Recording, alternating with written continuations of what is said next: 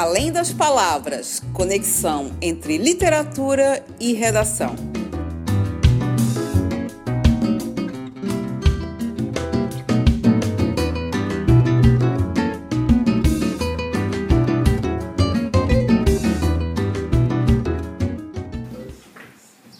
É, olá, sou a Cintia da Oficina da Palavra. Estamos aqui na nossa segunda conversa com o professor Marcelo, do curso Agra. É, na semana passada falamos sobre o contexto histórico é, de três das obras do vestibular da UFSC de 2015. Foi Agosto, do Rubem Fonseca, O Que É Isso, Companheiro, do Fernando Gabeira, e Juiz de Paz na Roça, do Martins Pena.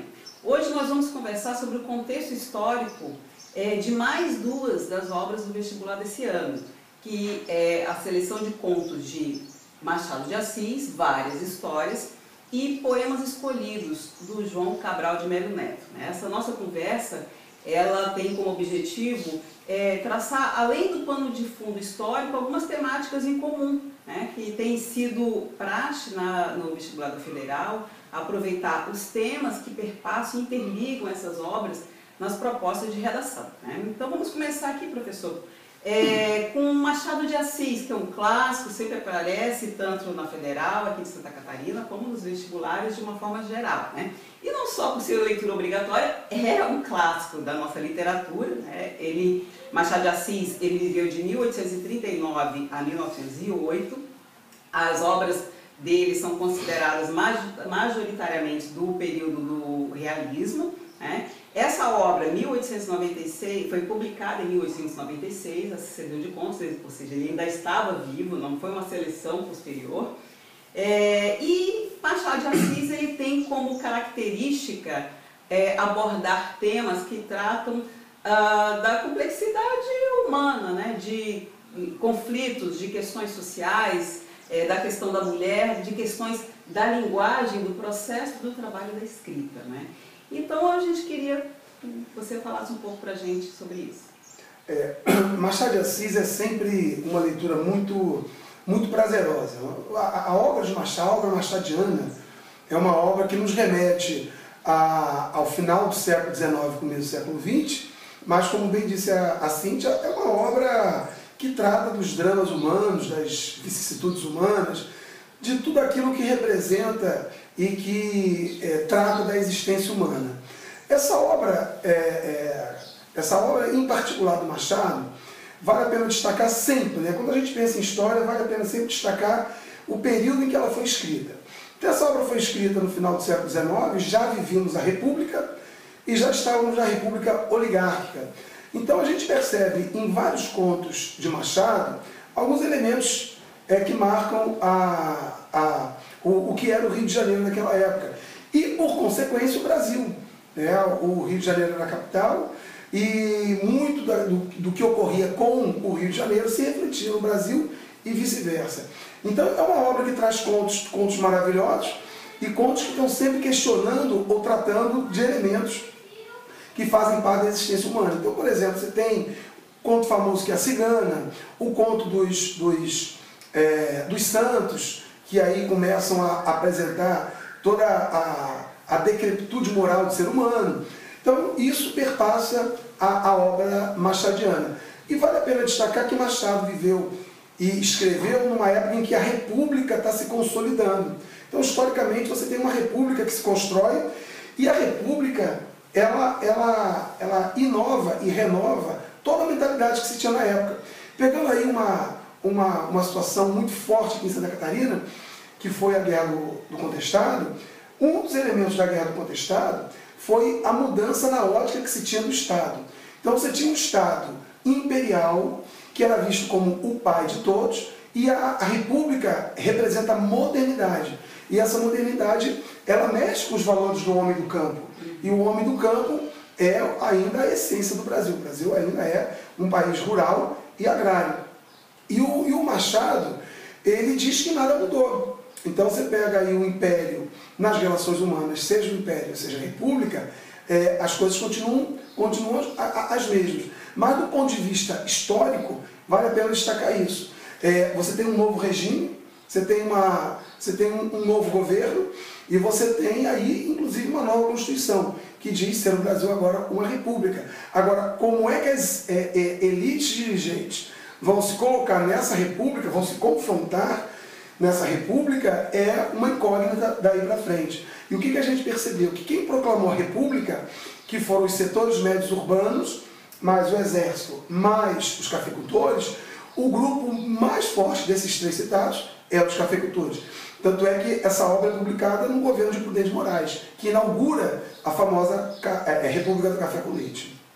Sim, e, e, a gente destaca aí o conto A Cartomante também, né? que, que trata também dessa relação é, é, é, da existência ou não, né? de vida após a morte, a questão da matéria, a questão da ciência, o conflito da ciência.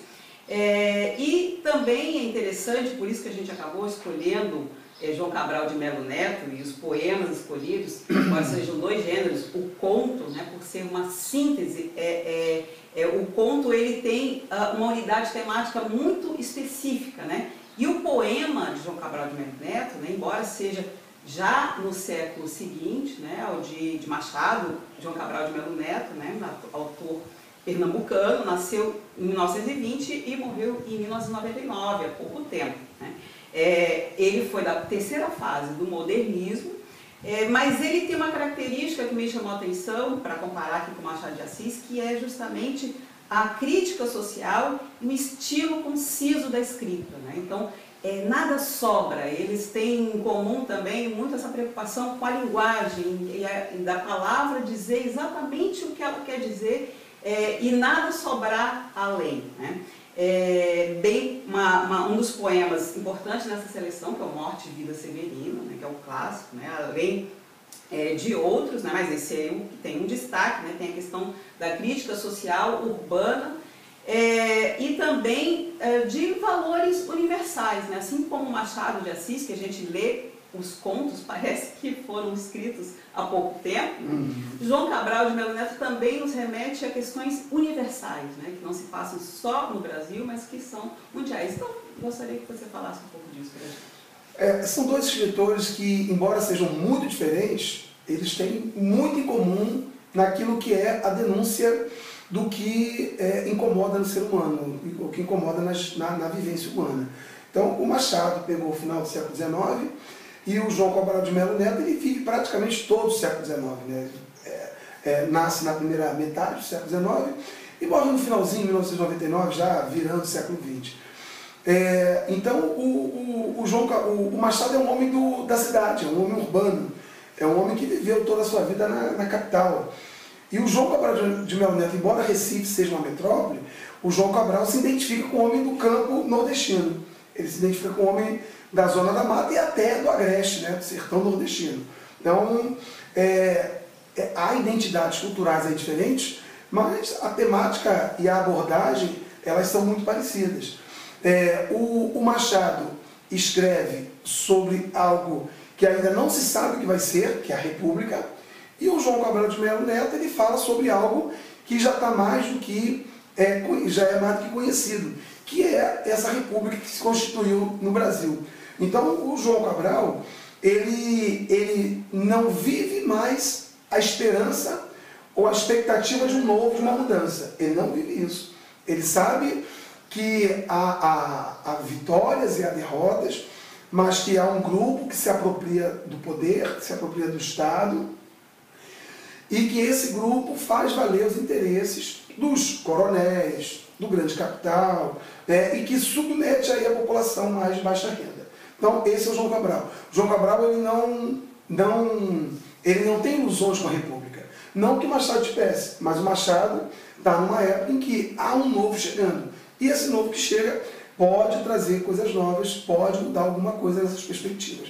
Mas se por um lado ambos tratam da miséria humana, o, o, o Machado de Assis ele é mais sutil e, e, e ele é menos político na, na, na, na denúncia da miséria, aí da miséria é, material. O Machado fala da miséria é, é, comportamental, moral, fala da miséria moral, da miséria ética, mas o, o, o João Cabral não, ele, ele vai na veia, ele fala também da questão material, que é muito importante. Então, as pessoas, a exploração do homem sobre o homem, é, o retirante, a Morte Vida Severina, que é o grande clássico dele, o tempo todo, a, a, a morte ronda a vida daquelas, daquelas personagens. Então, ele é mais duro, ele é mais árido, ele é mais, mais seco. O Machado, em algumas coisas, a, a maneira como ele trata, em alguns momentos chega a ser, até ser um pouco engraçado. Chega a ser, até ser tragicômico o, o que o Machado mostra. O, o João não. O João ele é, é, é, como, como nordestino, né? ele é seco na sua denúncia. Sim, é, e, e, e, na questão né, do morte e vida severina, chama atenção, porque o homem ele sai do agreste, ele foge da seca, né, que continua a é um problema atual, né, de, de formas é, é, diferentes, em contextos diferentes, e ele vai em busca de uma esperança, só que ele chega na, na cidade e ele é, acaba sendo o excluído, né? então uhum. ele acaba não tendo essa, é, é, é, essa felicidade que ele busca na, na cidade. Né? Então fala um pouco dessa questão da, da migração, né? É, como foi no Brasil, é, do, dos, dos, do rural para o urbano, para o grande centro, e como é que está esse movimento hoje? A, a, a imigração é sempre uma coisa muito curiosa, porque se gosta muito de falar do sucesso dos imigrantes. Mas esse sucesso, se você for quantificar, ele é mínimo.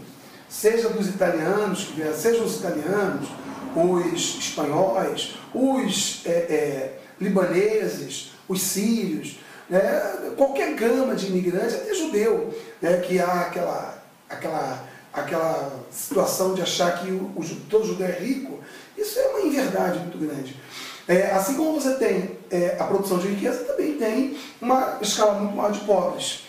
É, então, a, a, o tratado da imigração é sempre uma coisa interessante, porque o imigrante, é, em 80% dos casos, ele não conseguiu ultrapassar, no máximo, uma classe média, materialmente falando. Aí você tem uns 30% que está na classe baixa.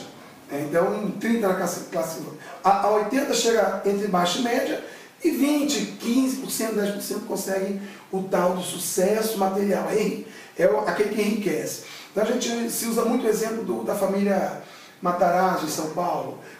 Matarazzo foi uma exceção à regra.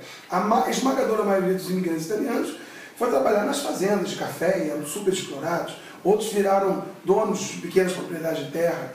E a imigração do nordestino ou do homem do interior para a cidade, Florianópolis vive muito isso. Uhum. Né? Nós temos aí uma, uma leva muito grande de, de imigrantes, que, de migrantes que, saiam, que saem, da, saem do oeste, saem do norte, do sul e vão para vêm para Grande Florianópolis. É, a vida é muito dura. A vida do imigrante nordestino, em São Paulo, no Rio, Belo Horizonte ou qualquer outra cidade, é uma vida muito dura. Agora, há que se levar em conta uma coisa: ele é um rosto na multidão. Mas há uma diferença cruel que é, no Agreste, no sertãozão nordestino, esse sujeito passa fome. Numa cidade, num centro urbano, por, pior, piores que sejam as condições, você tem a violência, tem a favelização, a falta d'água, esgoto, educação, saúde, mas fome esse cara não passa. Então o imigrante, quando ele sai da sua terra e vai buscar uma outra, ele sabe que ele busca para melhorar em alguma coisa. E ele melhora mesmo. Muitos voltam mas ele efetivamente melhora. A gente é, não pode nunca também é, perder essa perspectiva. É, você sai de um lugar, vai para outro, passa todo tipo de agrura. É muito difícil você ver alguém que tem uma vida pior do que a que ele levava de onde ele veio. É muito difícil também. Então isso um, um amigo certa vez falou, falou para mim, me alertou sobre isso. Eu comentava com ele, né? E ele dizia, eu, eu comentava assim, isso nos anos 90. Por que, que as pessoas ainda vão para o Rio pra, e vão para São Paulo? Porque ainda são os espaços de maior oportunidade no Brasil. Então, se você sai da seca nordestina e vai parar no centro de São Paulo, e é um sem terra, um sem teto, você tem o que fazer. Você tem um biscate, você vai comer, você vai se alimentar, você vai se virar. Lá não, lá você não tem nada, porque não tem ninguém para te dar nada. Então, a imigração tem isso. É, ainda, ainda há esse fluxo migratório? Há. Ainda há São Paulo e Rio de Janeiro, ainda recebe muitos imigrantes, muitos migrantes, é, é, numa proporção até uma quantidade menor, mas recebe. E ainda tem uma outra coisa, um outro elemento interessante. É, em, em, regiões em que não há o problema emergencial da fome, né, muitas cidades do Rio Grande do Sul, capital até, Porto Alegre, é, é, Curitiba, Florianópolis, ainda tem muita gente que vai para essas cidades em função do trabalho, da expectativa de educação, de trabalho, de ascensão. É, a, a, a gama é muito grande, é muito ampla. Então você tem a figura do nordestino? Tem. Ele vai menos do que ia anteriormente. Mas ainda continua, ainda continua esse fluxo migratório para o Rio de Janeiro e para São Paulo. Bom, é, em relação a essa temática, acho que ficamos hoje por aqui, né? Só queria destacar e sugerir né, para os alunos é, um olhar atento é, para até comparar o que eu falei, né, a abordagem dos temas sobre a escrita, sobre o processo da palavra, é que no Machado, nessa seleção de contos, nós temos é, o cônigo e a metafísica é, do estilo, e uh, em João Cabral, o Catar Feijão, né, o poema Catar Feijão. Então, dê uma olhadinha nos dois, porque vocês vão perceber que tem uma reflexão interessante e próxima sobre o processo da escrita. Né? Então, hoje ficamos por aqui né, e aguardem novas conversas aqui da escrita, literatura e história. História, tá? ok.